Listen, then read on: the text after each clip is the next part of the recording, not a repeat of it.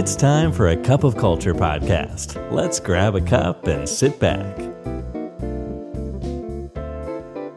ได้เวลาจิบกาแฟคุยกันเรื่องวัฒนธรรมองค์กร กับอาคา of Culture แล้วนะครับ สวัสดีครับคุณผู้ฟังครับ ขอต้อนรับคุณผู้ฟังเข้าสู่กาแฟแก้วที่ 257 กับผมบอลสุรัตครับ ในกาแฟแก้วนี้เนี่ยต้องชวนคุณผู้ฟังคุยเรื่องนี้ครับ ต้องบอกว่าถ้าไม่คุยนี่ถือว่าตกรถไฟเลยนะครับ ก็คือเรื่องของ Metaverse ครับ ที่เรื่องนี้เนี่ยถูกมาโหมกระหน่ำอยู่ในโลกของโซเชียลที่เราเห็นใน feed ต่างๆ มากมายเต็มไปหมดเนี่ยก็เพราะว่าโซเชียลมีเดียตัวพ่ออย่างมาร์คซักเกอร์เบิร์กเนี่ยนะครับเขาได้เปิดตัวมันอย่างเป็นทางการ พร้อมๆกับการปรับเปลี่ยนชื่อ Facebook ไปสู่การเป็น Meta นะครับ ซึ่งรอบนี้ต้องถือว่าเป็นเขาเรียกอะไรเป็นการเทหมดหน้าตักของ Facebook จริงๆครับ เพราะเขาบอกว่า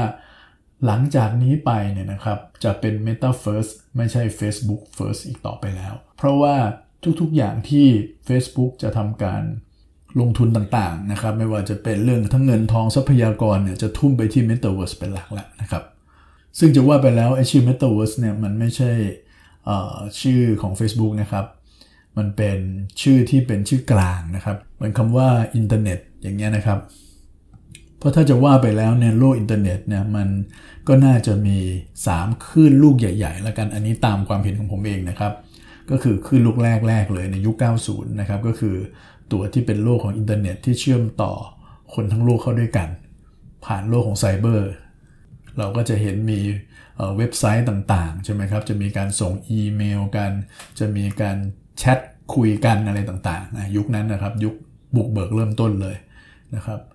แล้วก็เริ่มที่จะมีเรื่องของโซเชียลมีเดียเกิดขึ้นและบ้างในช่วงปลายๆอีกยุคหนึ่งเขาเรียกว่ายุคของ mobile internet นะครับ ซึ่งในยุค mobile internet ก็คือการที่เคลื่อนย้ายจากอินเทอร์เน็ตที่อยู่ในเบราว์เซอร์บนคอมพิวเตอร์เนี่ยนะครับมาอยู่บนมือถือนะครับ ซึ่ง Apple เลยนะครับ ที่เป็นคนที่ทำให้โลกนี้มันเกิดขึ้นจริงแล้วกันจริงๆก่อนหน้านั้นก็มีมาบ้างแล้ว แต่ต้องบอกว่าก็ยังไม่ค่อยได้รับความนิยมเท่าไหร่ใช้ยากอยู่นะครับ user experience มันยังไม่ค่อยดีนะครับแต่พอมายุคของ Apple iPhone เนี่ยนะครับก็เป็นการเปิดโลกของสมาร์ทโฟน และทำให้คนเริ่มหันมาใช้อินเทอร์เน็ตบนมือถือกันเป็นส่วนใหญ่นะครับ แล้วก็เป็นที่มาของแอปพลิเคชันต่างๆนะครับของค่ายใหญ่ๆ 2 ค่ายนะครับ ไม่ว่าจะเป็น iOS หรือว่าจะเป็นโลกของ Android ก็ตาม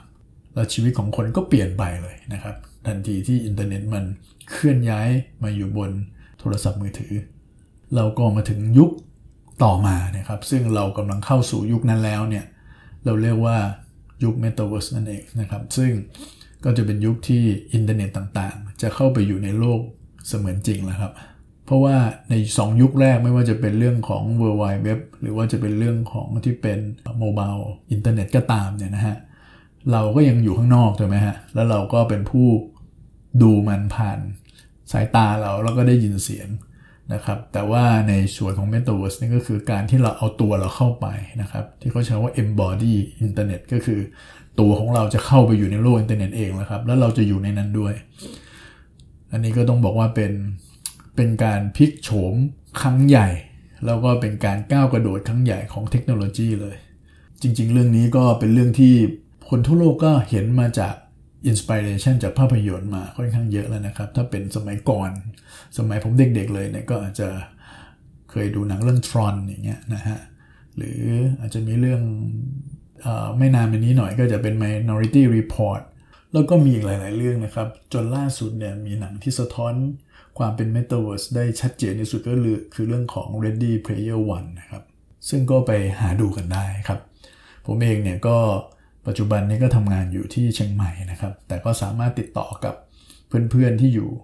กรุงเทพนะครับกับลูกค้าอยู่กรุงเทพได้เป็นปกติเหมือนอยู่ในที่เดียวกัน ซึ่งผมว่ามันก็ดีมากเลยนะครับ ผมเคยคิดไว้ว่าสักปี 67 เนี่ยนะครับก็น่าจะเป็นปีที่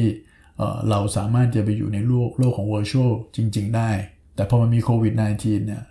ทุกๆอย่างมันก็เร่งสปีดหมดนะครับ มันก็เลยทำให้เรื่องของ Metaverse เนี่ยมันมาเร็ว กว่าที่โลกคาดการไว้หลายปีเลยทีเดียวครับ เพราะว่ามนุษย์เริ่มคุ้นชินกับการทำงานแบบรีโมทต้องเรียกว่าถูกบังคับให้ชินนะครับ จนในที่สุดแล้วพบว่าให้จริง ๆ มันก็ทำงานแบบนี้ได้ Hybrid Workplace เนี่ยก็เริ่มจะเป็นเรื่องที่เป็นจริงแล้วนะครับ เพราะฉะนั้นไอ้เรื่องเทคโนโลยี Metaverse มันก็เลยมีความจำเป็นเร่งรีบครับ ที่จะต้องใช้มันเร็วขึ้นนั้น Metaverse มันจึงไม่ใช่เรื่องของที่อยู่ในโลกของเกม หรือว่าใน โลกของอหลาย ๆ วงการนะครับที่เขาใช้กันมาบ้างแล้วอย่างเช่น วงการทางด้านของการฝึกซ้อมทหาร การบิน หรือเรื่องของอวกาศนะครับ แต่ว่าในชีวิตของคนทำงานตัวนี้ครับมันจะเข้าสู่โลกของ Metaverse จากบัดนี้ไปแล้วนะครับครับอย่างที่เราทราบกันก็คือคนที่ประกาศตัวอย่างชัดเจนเลยมาแต่ไหนแต่ไรก็คือ Facebook นั่นเองนะครับ ซึ่ง Facebook เองจริง ๆ แล้วถ้าในเชิงของคนทำงานเนี่ยเองนะครับ คนหลาย ๆ องค์กรก็เริ่มจะรู้จักโซเชียลมีเดียของเขาที่ชื่อว่า Workplace นะครับ ซึ่งหลาย ๆ องค์กรก็ใช้กันอยู่ท่นจะเห็นว่า Facebook เองเนี่ยก็สามารถจะเข้ามาอยู่ในโลกของธุรกิจได้นะครับ ซึ่งบางคนจะมองว่า Facebook น่าจะเป็นเรื่องอะไรที่เกี่ยวกับคอน sumer มากกว่าที่จะเป็นเรื่องของธุรกิจ แต่ว่าจริง ๆ แล้วเขาเตรียมการเรื่องนี้มานานแล้วครับ อย่างล่าสุดที่มาร์คซักเคเบิร์กได้เปิดตัวเนี่ยก็พูดถึงเรื่องของตัว Horizon Workroom นะครับซึ่งจริง ๆ แล้วอันนี้เปิดตัวไปนานแล้วนะครับ แต่ว่าเขามาพูดถึงอีกทีหนึ่งก็คือเขาบอกว่าเราก็จะสามารถที่จะเข้าไปร่วมประชุม ลุกไปจากเก้าอี้ที่นั่งอยู่เดินไปที่ไว้บอร์ดไปขีดเขียนอะไร ได้เหมือนจริง ลองจินตนาการนะครับ ในปัจจุบันเนี่ยเราใช้ Zoom เราใช้ Microsoft Teams ในการพูดคุยกับเพื่อนร่วมงานของเรานะครับ แล้วเราก็ยังมีพวกแอปเสริมต่างๆ ไม่ว่าจะเป็นพวกไว้บอร์ดต่างๆ มาขีดมาเขียนมาทำอะไรกันได้ แต่ว่าก็ว่ากันนะครับว่า ในความเป็นจริงแล้วมันก็ยังรู้สึกมันเป็นภาพแบบ 2 มิติอยู่นะครับมันยังรู้สึกแบนๆแห้งๆ ใช้เป็นนานๆมันก็ล้านะครับ ประสิทธิภาพมันได้ระดับหนึ่งครับ แต่มันไม่เหมือนกับการเจอตัวกัน แต่ว่าในโลกของ Metaverse เนี่ยคนเขาก็ยืนยันว่ามันจะอยู่ตรงกลางนะครับ ระหว่างการที่เราใช้พวก อุปกรณ์อย่างพวก Zoom พวก Microsoft Teams กับตัวที่เป็นการพบกันจริงๆนะครับ แล้วก็ใกล้เคียงไปสู่การพบปะเจอกัน มากขึ้นเรื่อยๆครับผม ซึ่งอยากจะรู้ว่ามันใกล้เคียงยังไงก็ไปเสิร์ชได้นะครับคำว่า Horizon Workroom ใน YouTube ก็จะเห็นภาพครับว่ามันเหมือนกับว่าเราสามารถนั่งออยู่ที่โต๊ะเราจริง ๆ เลย แล้วก็ ขณะเดียวกันในที่ประชุมเราก็จะเห็นเพื่อนๆนั่งอยู่ด้วยนะครับ เห็นภาษากายเขาด้วยซ้ำไปนะว่าเขายิ้มอยู่ หรือเขาทำหน้าไม่ค่อยโอเคอยู่นะและขณะเดียวกันเราก็สามารถที่จะเดินไปที่ไว้บอร์ดร่วมกันกับเพื่อน แล้วก็พูดคุยหารือกันวาดเขียนบนไว้บอร์ดไปด้วยกันได้อะไรอย่างเงี้ยนะครับเพราะฉะนั้นมันก็จะใกล้เคียงกว่าเป็นจริงมากยิ่งขึ้นอันหลังจากนี้ไปแล้วนี่ยครับการไปออฟฟิศของคนเราเนี่ยมันก็จะไปแบบ virtual แล้วก็ไปแบบ physical ได้จริง ๆ นะครับ ยังไม่รวมไปถึงการที่เราจะไปประชุมกับลูกค้านะครับ การสัมมนาต่างๆ อีกหน่อยก็ไม่ก็ต้องเดินทางไปต่างประเทศแล้วครับผมว่าในการที่จะไปเข้าสัมมนาไปดูงานแฟร์ต่างๆ ก็เข้าไปในโลกเสมือนจริง ก็อาจจะได้บรรยากาศใกล้เคียงกับความเป็นจริงจริงนะครับ พวกสปีกเกอร์ต่างๆ ก็ไม่ต้องใช้เวลาในการบินในการเดินทาง ก็สามารถทำได้จากที่บ้านจากที่ออฟฟิศเขาได้เลย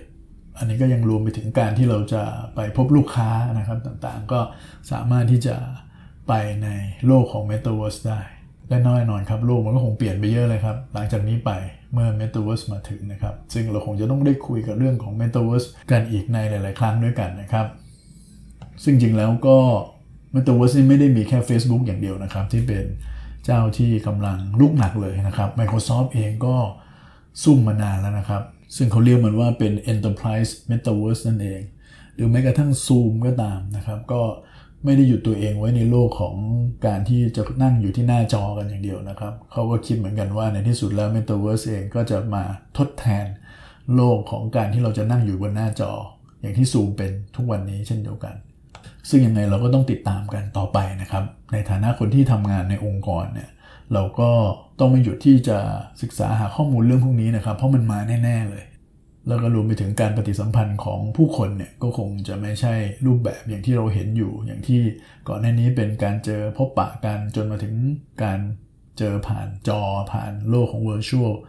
แล้วลองดูสิครับว่าพอมันอยู่ในโลกของ metaverse เนี่ยการปฏิสัมพันธ์ของมนุษย์เนี่ยมันจะเป็นยังไงอันนี้ก็น่าสนใจมากๆเลยเหมือนกันนะครับ วันนี้กาแฟหมดแก้วแล้วครับผู้ฟังครับ อย่าลืมนะครับ ไม่ว่าเราจะตั้งใจหรือไม่ก็ตามเนี่ยวัฒนธรรมองค์กรมันจะเกิดขึ้นอยู่ดีครับทำไมเราไม่มาสร้างวัฒนธรรมในแบบที่เราอยากเห็นกันล่ะครับ สวัสดีครับ And that's today's Cup of Culture. See you again next time.